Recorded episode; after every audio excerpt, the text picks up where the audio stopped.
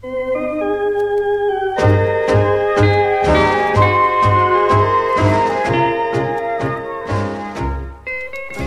Milano le fontane sono veramente tipiche, si chiamano vedovelle e in città ne sono presenti più di 600. In questo podcast scopriamo caratteristiche e curiosità eh, sulle famose fontane milanesi.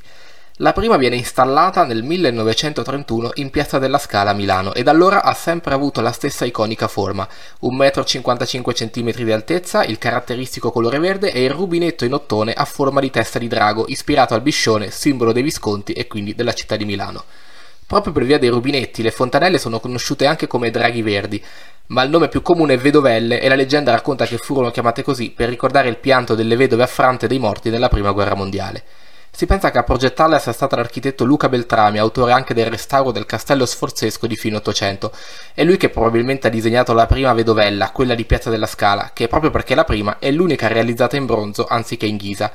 Le vedovelle consentono l'idratazione gratuita di cittadini, cittadine e dei tanti turisti presenti in città e proprio per questa loro funzione non sono mai rientrate nelle varie ordinanze di quest'estate con cui, a causa della siccità, è stato limitato l'utilizzo di acqua. Si tratta di una fontana talmente caratteristica che pensate, l'azienda produttrice la mette addirittura in vendita anche ai singoli cittadini.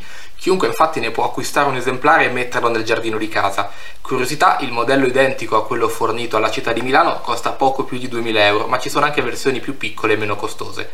Come dicevo, una delle loro funzioni principali è chiaramente quella di dissetare i cittadini di Milano, ma non è l'unica, anzi, sono posizionate in prossimità delle cosiddette teste di morto, cioè le diramazioni a fondo cieco della rete dell'acquedotto milanese.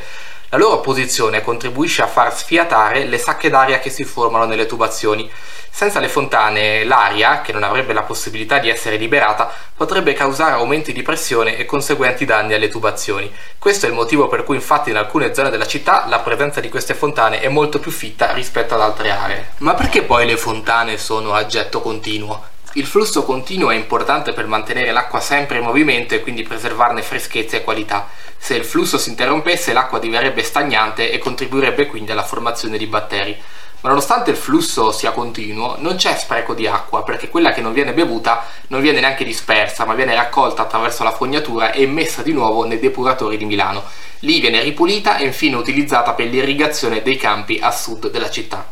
L'acqua delle vedovelle è la stessa che viene distribuita nelle case, non proviene da fiumi o da laghi ma dalle falde acquifere del sottosuolo e prima ovviamente viene depurata attraverso gli strati permeabili del terreno e per poi subire un trattamento disinfettante.